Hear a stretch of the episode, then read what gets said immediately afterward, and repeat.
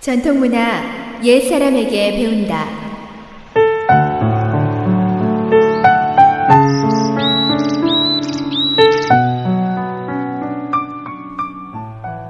SOH 청취자 여러분, 안녕하십니까? 전통문화 시간입니다. 오늘 이 시간에는 장님이 된 아이의 이야기가 준 계시 전해드릴까 합니다.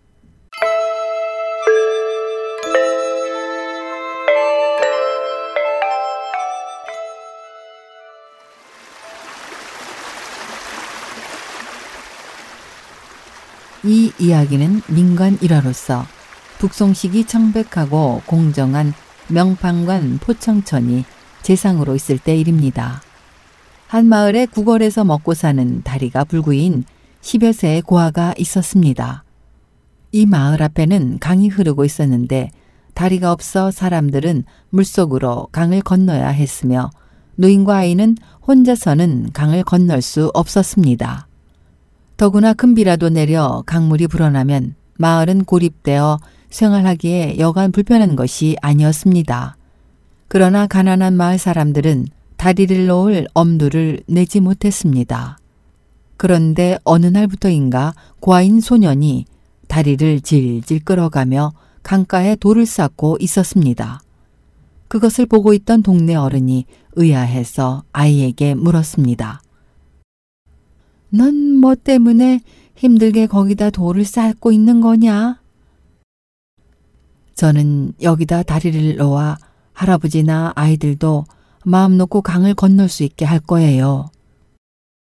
내 마음은 기특하다만 내 보기엔 사서 고생하는 것 같으니 그만두거라. 먹는 것도 시원찮은데 공연히 힘 빼지 말고. 원참. 어른이 혀를 차며 돌아간 후에도 아이는 마음을 접지 않고 꾸준히 돌을 쌓았습니다. 그렇게 몇 달의 시간이 흐르자 돌무더기는 작은 산만큼 쌓였습니다.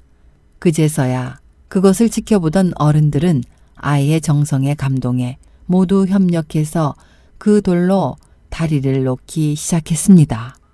다리가 거의 완성되어 갈 무렵 돌을 다듬던 아이는 그만 사고로 두 눈을 잃었습니다. 그러나 아이는 이에 굴하지 않고 손으로 돌을 더듬어 큰 돌과 작은 돌을 따로따로 분리하여 가져다 쓰기 좋게 배열에 놓았습니다.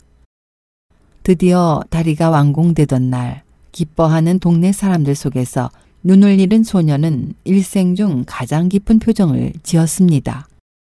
사람들은 아이의 그 순정한 표정에 감동해 눈물을 흘렸습니다.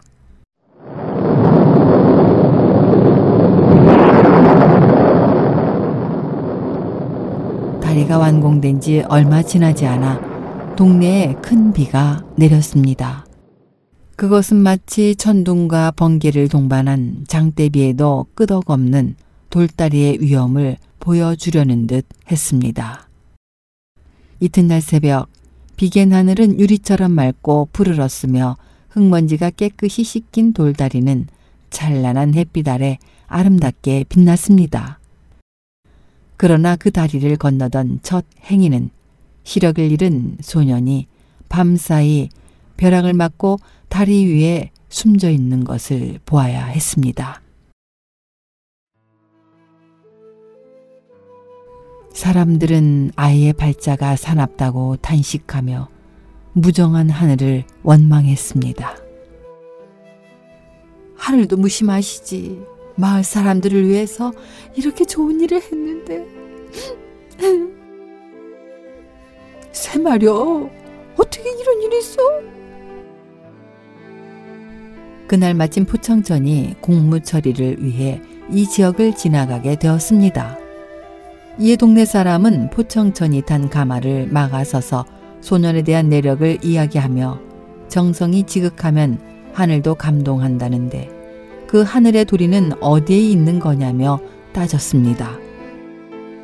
포청천도 속세의 화식을 먹는지라 사람들의 정서에 이끌려 분노하며 붓을 휘둘러 명행, 악물, 행선 즉 악을 행할지언정 선행하지 말라는 여섯 글자를 써 놓고는 떠났습니다.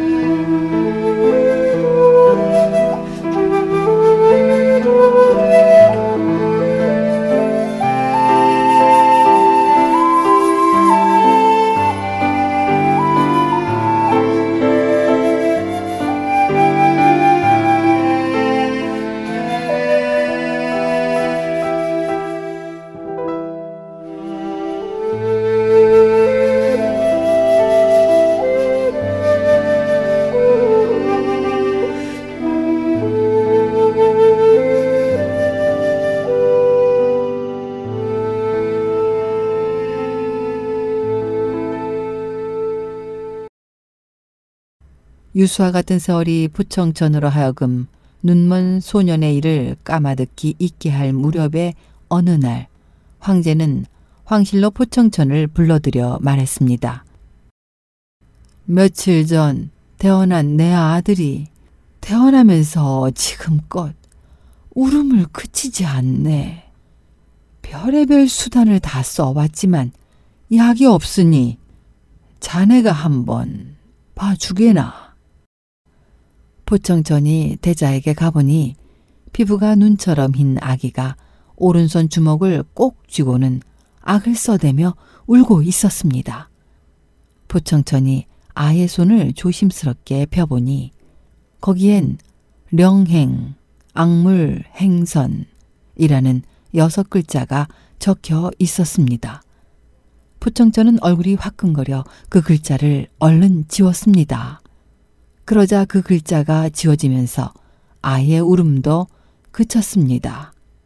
그것을 보고 있던 황제는 이 아이가 울음을 그친 것은 다행이나 복점일지도 모르는 붉은 점을 그렇게 함부로 없애버려도 되겠는가? 라고 말했습니다. 황제에게는 그 여섯 글자가 붉은 점으로 보였던 것입니다. 하는 수 없이 부청천은 그 여섯 글자에 얽힌 이야기를 황제에게 들려주었습니다. 그 말을 들으니 내 탈자의 앞날이 걱정스러우니 대인께서 음양침을 이용해 저승에 가서 그 내막을 알아오미 어떠하겠소? 황제의 부탁에 보청천은 음양침을 베고 저승으로 갔습니다.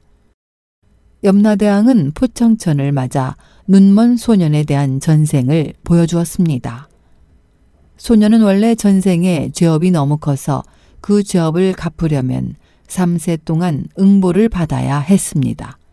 그래서 신의 배치는 1세에는 불구의 몸으로 외롭고 힘들게 살게 하고 2세에는 두 눈이 멀어 역시 고생스럽게 생을 마치게 하며 3세는 벼락을 맞고 죽어 시체가 황량한 벌판에 버려지는 것이었습니다. 그러나 소녀는 제1세에 불구의 몸으로 구걸을 하며 살면서도 자신보다도 남을 위하는 마음으로 돌다리를 만드는 것을 보며 신은 한 세에 두 세의 업을 갚도록 하기 위해 소년의 두 눈을 잃게 했습니다. 그래도 소년은 남을 원망하거나 하늘을 탓하지 않고 묵묵히 다리 만드는 일을 지속했습니다. 신은 소년의 행동에 감동하여 3세에 갚아야 할 악업을 한 세에 다 갚도록 벼락을 맞아 죽게 한 것입니다. 그리고 그 선행의 덕으로 전자의 복을 누리도록 대자로 환생시킨 것이었습니다. 우리는 흔히 현재 일어나는 일만으로 그 잘잘못을 따지는 우를 범합니다. 그러나 자신이 저지른 죄는 자신이 갚아야 한다. 라는 하늘의 이치는 한치의 오차도 없다고 합니다. 그럼에도 자신보다는 남을 위하는 끝없는 정성은 하늘도 감동시켜 신의 자비를 베풀어 준 것입니다.